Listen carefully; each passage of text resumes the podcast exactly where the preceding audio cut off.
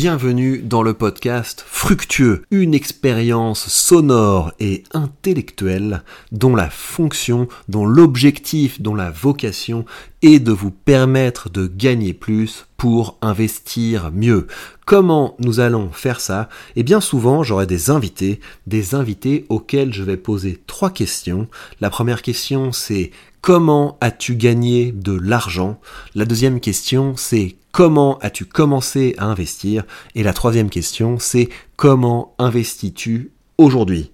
Alors, pour cet épisode pilote, je suis tout seul, et donc je voulais vous raconter, moi, comment j'ai commencé à investir, partager cette expérience avec vous, partager ces souvenirs avec vous, peut-être que ça vous évoquera des choses, ça va être un moment de partage, et puis dès le prochain épisode, j'aurai mon premier invité, et l'objectif, ça va être comme ça, de faire venir des gens qui nous parleront de leur rapport à l'entrepreneuriat, de leur rapport à l'investissement, et on va essayer de glaner autant d'informations que possible pour que chacune de ces rencontres, chacun de ces épisodes soit véritablement fructueux.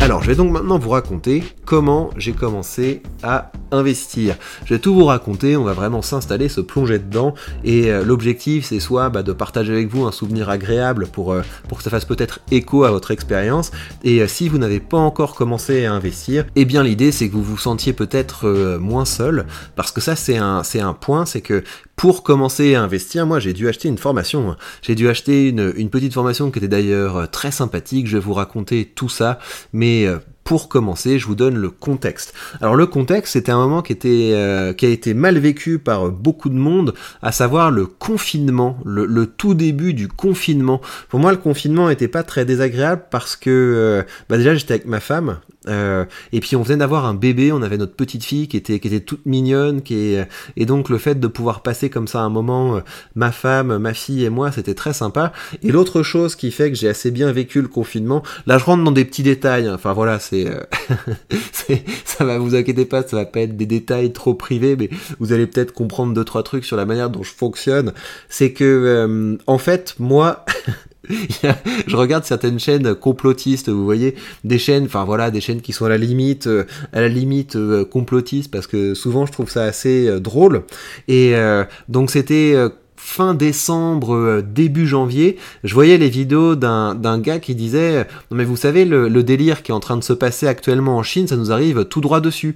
Là, ça vous paraît complètement euh, aberrant, mais euh, dans pas longtemps, on va vous interdire de sortir, vous, vous devrez tamponner une carte pour pouvoir sortir, etc. Donc, vous ne vous y attendez pas encore et ça, ça va vous arriver. Et c'était vraiment l'époque où vous aviez les politiciens en France qui disaient Mais non, il n'y aura, pas de, y aura pas de confinement, tout ira bien voilà, laisser la police faire son travail dès que nous aurons de plus, de plus en plus d'informations, euh, etc. Et euh, donc moi, en, en, regardant cette vidéo, j'ai commencé à faire des stocks. Alors le premier truc, c'est qu'il faut se dire que euh, faire des stocks à ce moment-là, c'était vraiment un comportement euh, citoyen. Parce que ça voulait dire que j'ai pas commencé à, dévaliser le, rayon de pâtes et de papier toilette. C'est juste que quand je faisais mes courses euh, habituellement, parce qu'on avait le droit de sortir, eh bien, au lieu de prendre euh, deux paquets de pâtes, j'en prenais trois. Et puis j'allais prendre un petit peu plus de lait. Et puis j'allais prendre quelques boîtes de conserve. Donc j'ai commencé de façon, enfin voilà, de façon tout à fait smooth pour les stocks des, supermarchés, à acheter un petit peu plus et à commencer à stocker un petit peu. Si bien que quand le confinement a, fini par euh, arriver, bah moi j'étais j'étais assez prêt. Et euh, j'avoue que moi le euh, comment dire, la période je l'ai je l'ai apprécié, mais il y avait quand même une espèce d'anxiosité avec ce avec ce virus parce que j'avais pas envie de tomber malade. Ça, faisait un petit peu attaque de zombies, vous voyez, où on arrive à se créer un, petit cocon où on est sécure, mais on avait j'avais un peu peur de, de l'extérieur quoi. J'avais un peu peur que le que le virus arrive, qui touche ma femme, qui touche ma fille, etc. Donc euh, moi j'ai fait un confinement très strict au début. Donc euh, hyper strict. Enfin j'ai vraiment attendu un moment par exemple avant de avant d'appeler des livreurs euh, de Livreau etc. Parce que j'avais peur de, que la contamination vienne de l'extérieur. Mais vu que j'avais pas mal de stock, j'avais vraiment l'impression d'avoir d'avoir mis ma famille à l'abri. Enfin voilà, je, tout ça pour vous dire que c'est une c'est une période qui il y avait ce côté un petit peu anxiété, mais il y, avait des trucs où j'avais l'impression d'avoir d'avoir construit une cabane dans la forêt, d'avoir réussi à, à mettre un peu tout le monde à l'abri. Donc ça, c'était le côté que j'aimais assez bien. Et puis tous les trucs, on s'était fait une routine de sport où, où on faisait une demi-heure de sport le matin, une demi-heure de sport le soir pour garder la, pour garder la pêche. et puis non, c'était assez agréable. le, j'ai créé beaucoup de contenu, j'ai consommé beaucoup de contenu. On s'est, on s'est très bien entendu et voilà. Et puis après, quand on a commencé à pouvoir refaire des stocks, d'ailleurs, je me souviens de quand quand j'ai recommandé une pizza. En fait, au bout d'un moment, on n'avait plus de stock. on avait pratiquement plus rien à manger. Non, mais j'ai vraiment été parano au début du, au début du truc. Moi, moi, je suis pas médecin. J'avais pas d'informations. Je savais pas si ce machin était vraiment euh, hyper dangereux euh, ou pas. Donc, euh, donc j'ai fait hyper gaffe. À un moment, on avait, bah voilà, j'avais vraiment rationné les stocks que que que j'avais. On avait quand même beaucoup moins, beaucoup moins de trucs fun à, manger. Et je me souviens quand j'ai remangé une pizza, ça m'a fait un truc, une espèce de, shoot de, de bonheur, quoi. Le, le fait d'avoir un aliment, un aliment riche comme ça, c'est un truc qui m'a, c'est secoué. Bref, pendant ce contexte, donc le, le, monde est fermé, donc ça veut dire que moi j'ai une activité, mon activité de base c'était quand même de donner des cours et des séminaires. Donc euh, évidemment, tout ceci euh, saute. Tout ce qui est euh, coaching personnel également, ce sont des choses qui sautent. Alors ça, sur le long terme, c'est génial parce que le... maintenant, quand je donne des séminaires, c'est vraiment parce que ça me plaît vraiment et, et parce que j'ai envie d'y aller, parce que je sais que ça va me faire plaisir, parce que je sais que je vais être accueilli dans un endroit qui est agréable. Mais tout ce que je peux faire maintenant en distanciel, je le fais en distanciel. Et ça, c'est vraiment le truc positif du Covid, c'est que ça a fait changer les mentalités sur le travail à domicile et pour moi le travail à domicile c'est quand même une, vraie grande liberté. Bref, il y a cette dimension qui est assez euh, inquiétante, à savoir que bah il y a toute une partie de mon business qui euh, ça n'existe plus. Ça n'existe plus. Et d'ailleurs, pour vous dire à quel point je suis libéral, j'avais le droit à des aides pour mon activité, j'avais le droit à des aides, etc. J'ai dit non à tout. J'ai refusé absolument de recevoir une, euh, une subvention parce que je considère que quand je suis euh, entrepreneur, je suis, je suis responsable. Donc j'ai complètement refusé les, les subventions du type d'activité, machin truc, etc. Et euh, surtout parce que j'ai, je me suis dit, bah tu vas passer en 100% digital et ça va être fun parce que le, en fait le digital c'est quelque chose qui est vraiment gamifié. Quand on peut, quand on peut travailler de chez soi, commencer à regarder les analytiques sur le nombre de ventes, le nombre de ouverture d'email, le nombre de vues qu'on fait sur les vidéos, etc. Enfin, moi, c'est en tout cas un truc qui me passionne. Et le fait de pouvoir gamifier mon activité, je me suis dit, bah vas-y à fond, t'adores ça. Et euh, en fait, à ce moment-là, quand le, quand le confinement est arrivé, je le savais pas, mais c'est quand même une période où j'ai fait des chiffres euh, extraordinaires. L'année 2020 euh, bah, et l'année 2021 ont été exceptionnelles au, au, plan du, au plan du business. Et c'est seulement maintenant, en 2024, que je commence à retrouver des niveaux comparables à ce que j'ai connu voilà, l'année 2023 était assez molle. Non, c'est pas 2023, 2023 ça commençait, c'est 2022 qui était une année qui était assez assez craignos en termes de en termes de business. Bref, je suis dans cette situation, je euh, je sais pas encore vraiment d'où va venir euh, l'argent et euh, j'ai vraiment eu cette réflexion mais qu'est-ce qui est encore ouvert? Qu'est-ce qui est qu'est-ce qui est encore ouvert Qu'est-ce qu'on peut faire en fait? Comment est-ce qu'on peut faire du, business?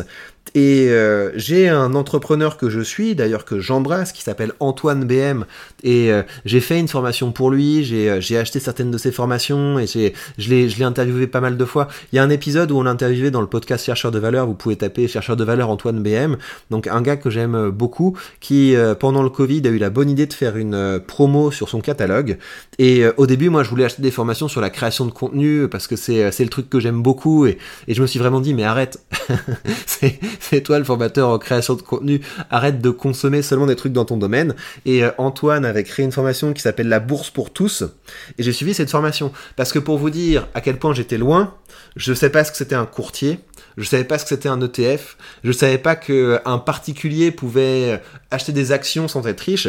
Et c'est là où Antoine était bon en marketing, c'est qu'il a fait, il a fait vraiment une, euh, une formation pour les gens comme moi. Donc avec cette idée que on t'a appris que la bourse c'était pour les riches, mais en fait c'est pour tout le monde. On t'a appris que c'était compliqué, mais en fait tout le monde peut le faire. Et donc je, c'était une formation qui était vraiment très bien. Enfin, c'était pas une formation qui était hyper riche, quoi. C'est pas une formation où vous apprenez à devenir un bon investisseur. C'est une formation où vous apprenez à investir, avec comment est-ce qu'on ouvre le courtier, comment ça fonctionne, euh, comment est-ce qu'on achète une action, et avec le gars qui filme son écran, comme je peux le faire sur, cette chaîne, en montrant, bah voilà, c'est c'est comme ça qu'on achète ci, c'est comme ça qu'on achète ça, etc.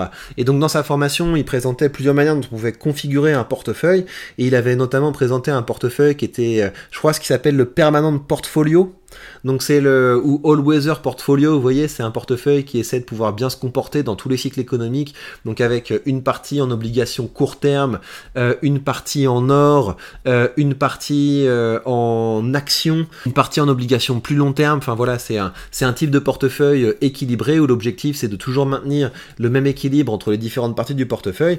Et donc c'est un petit peu vers ça que j'ai voulu aller quand j'ai commencé à investir, c'est essayer de trouver des ETF qui répliquait euh, l'or, qui, répliquait les bons du trésor, etc.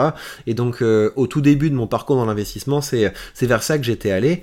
Et euh, sinon, pour ce qui est des actions, donc je savais absolument pas quel type d'action il il fallait acheter au début. Et la première action que j'ai achetée, c'était des actions ING. j'ai acheté deux actions ING. Et donc, on parle vraiment du tout début du, enfin voilà, du, du crack du, du Covid. Et donc euh, quand j'ai euh, quand j'ai acheté mes euh, mes actions ING, je me souviens plus bien de la temporalité parce que j'ai l'impression que j'étais dehors quand j'ai acheté mes actions ING. Donc je je me souviens plus si j'ai ou alors ça veut dire que j'avais le droit de sortir un petit peu et je devais faire des promenades avec ma fille ou je je sais pas bien comment ça se passait. Mais donc je me souviens d'avoir acheté des, des actions ING tout simplement parce que c'était ma banque. Voilà, j'étais chez ING et, et donc je me suis dit banque argent, j'achète des actions ING et euh, le truc, c'est que la, les actions ING se sont rétamées euh, ensuite. On va regarder d'ailleurs parce que c'est assez drôle. Très peu de temps après que j'ai euh, acheté mes actions ING, ça s'est encore plus effondré parce que le euh, parce que ING a annoncé qu'ils coupaient leurs dividendes. J'ai dû acheter mes actions ING vers 6 euros, je pense, quelque chose comme ça, 6 euros et après ça s'est ça vraiment euh, vraiment rétamé et euh, je pense que je les ai revendus quand c'était dans ces eaux-là. Je me suis dit oulala ça ça y est j'ai j'ai pas perdu d'argent dessus, je revends et c'est là qu'on se rend compte que quand même même les trucs qui ont l'air d'être des couteaux qui tombent, si vous avez des fondamentaux qui sont pas délirants derrière, sur le long terme ça peut avoir quand même tendance à, remonter donc j'aurais fait x2 si j'étais si j'étais resté sur mes positions euh, ING. Mais donc vraiment ce délire là. Et c'est des toutes petites sommes. Il faut vous dire que j'avais euh, j'avais mis 12 euros dans euh, dans ING et euh, donc l'action coûte 6 euros et ça tombe vers 3, 4 euros, etc. Et j'avais l'impression que c'était grave. J'avais l'impression que c'était grave d'avoir perdu 4 euros sur ce mouvement. Et je pense qu'il y a beaucoup de gens qui commencent à investir et qui ressentent des trucs de ce genre-là, à savoir, mais qu'est-ce que je suis en train de faire, quoi? Qu'est-ce qui se passe? Qu'est-ce que c'est que ce délire? Donc j'ai commencé comme ça à me, à me construire un, petit portefeuille. Et euh, donc je, je savais pas exactement ce que je faisais, mais j'avais juste eu une confiance dans le fait que c'est une bonne idée d'acheter des trucs euh, quand ça baisse parce que c'est les soldes. Aujourd'hui, je suis, euh, je suis plus prudent avec ça. Et j'ai, quand même tendance à me dire, euh, c'est bien quand ça baisse, mais pas tout, tu vois. Il y a, y a, des choses, quand ça baisse, il faut plutôt les, les fuir. Mais en tout cas, j'avais cette idée que... Et puis, je me représentais vraiment le, le Covid comme un coup de frein artificiel. Ça fait pas aussi peur qu'une qu'une crise où, où on sait pas d'où la croissance future va revenir, ou une, ou une crise, ou je sais pas quoi, il y a le il y a le chômage qui explose ou où il y a des fondamentaux économiques qui sont euh, qui sont flingués quoi. Ça pour moi c'était juste euh, on a mis le frein et puis on va rappuyer sur l'accélérateur et ça va repartir. L'économie allait bien en fait avant le Covid, il n'y avait pas de de menace particulière sur l'économie donc je représentais vraiment ça comme une parenthèse et donc j'avais vraiment confiance dans le fait que ça allait redémarrer. Mais toutefois, bah, on s'est mangé une baisse, une forte baisse pendant un mois et après une euh, après une stagnation et après ça a recommencé à donner des, des signes de vie. Mais euh, ouais c'était euh, au début ça faisait un petit peu peur. Ce qui m'a permis de tenir dans cette dans cette histoire c'était le fait de consommer beaucoup de contenu. C'est là que j'ai commencé à me prendre de passion pour les contenus sur l'investissement. J'ai consommé énormément de contenu des contenus de de gens qui te disaient bah voilà t'en fais pas sur le long terme ça a tendance à remonter. Regardez tout ce qu'on peut gagner si on est persévérant avec l'investissement. Et ça m'a vraiment aidé c'est c'est aussi pour ça que je fais les, contenus que je fais, c'est parce que j'ai envie que bah, quand les marchés baissent, les, gens se sentent euh, accompagnés, les gens se sentent épaulés, qu'ils sentent qu'il y a d'autres personnes sur le Alors, j'ai maintenant développé ce qui a été la, première révolution dans la manière dont j'ai commencé à investir et je vous ferai peut-être un autre épisode sur comment je comment j'investis aujourd'hui et un épisode sur comment j'ai gagné de l'argent parce que c'est assez intéressant. J'ai envie de vous faire un épisode où je reviens sur les, salaires que j'ai gagnés, etc. Donc euh, raconter toute l'histoire de toute mon histoire avec l'argent, toute l'histoire de comment j'ai gagné de l'argent et euh, comment je suis passé de, de boulot euh, salarié à l'entrepreneuriat, etc. Il y a pas mal de choses que je voudrais développer avec vous. Mais euh, là, la première chose, c'est que parmi toutes les choses que j'avais euh, dans mon portefeuille, j'avais acheté un petit ETF du, du SP500 et euh, un beau matin, j'ai regardé mon courtier et j'ai vu que 13 centimes étaient arrivés parce que j'avais une part de cet ETF et ces 13 centimes avaient marqué dividende. Et là, je me suis dit, mais what? J'ai un truc dans mon portefeuille qui vient de me verser un dividende. Et pour moi, dividende, c'était quelque chose d'hyper abstrait. Pour moi, dividende, c'était un mot que j'entendais de temps en temps dans les médias parce que on disait, ouais, c'est un scandale, Total Energy a, a, encore donné des dividendes à ses actionnaires, etc. Et j'avais pas capté qu'en fait, les actionnaires, ça pouvait être moi. Et donc le, le, truc, j'y croyais pas. Je me disais, mais c'est vraiment pour moi ce truc. Et les, et les entreprises, elles vont vraiment faire ça de temps en temps. Et, et c'est là que je me suis dit, mais en fait, c'est ça que je veux. C'est ça que j'ai envie d'avoir dans mon portefeuille. J'ai envie d'avoir dans mon portefeuille des euh, actifs qui partagent régulièrement avec moi des, des, dividendes, qui me, versent des choses. Parce que la seule expérience que j'avais avec quelque chose qui ressemble à, un revenu passif, c'était les livrets A, les, les, revenus complètement claqués au sol, les, les comptes épargne complètement claqués au sol qu'on a dans les banques, etc. Ou une fois de temps en temps, une fois par an, je crois, on a, on a un versement, etc. Et c'est complètement rikiki. Et là, je me suis dit, mais en fait, tu peux décider tu peux décider de quand les trucs que tu as dans ton portefeuille te versent de l'argent.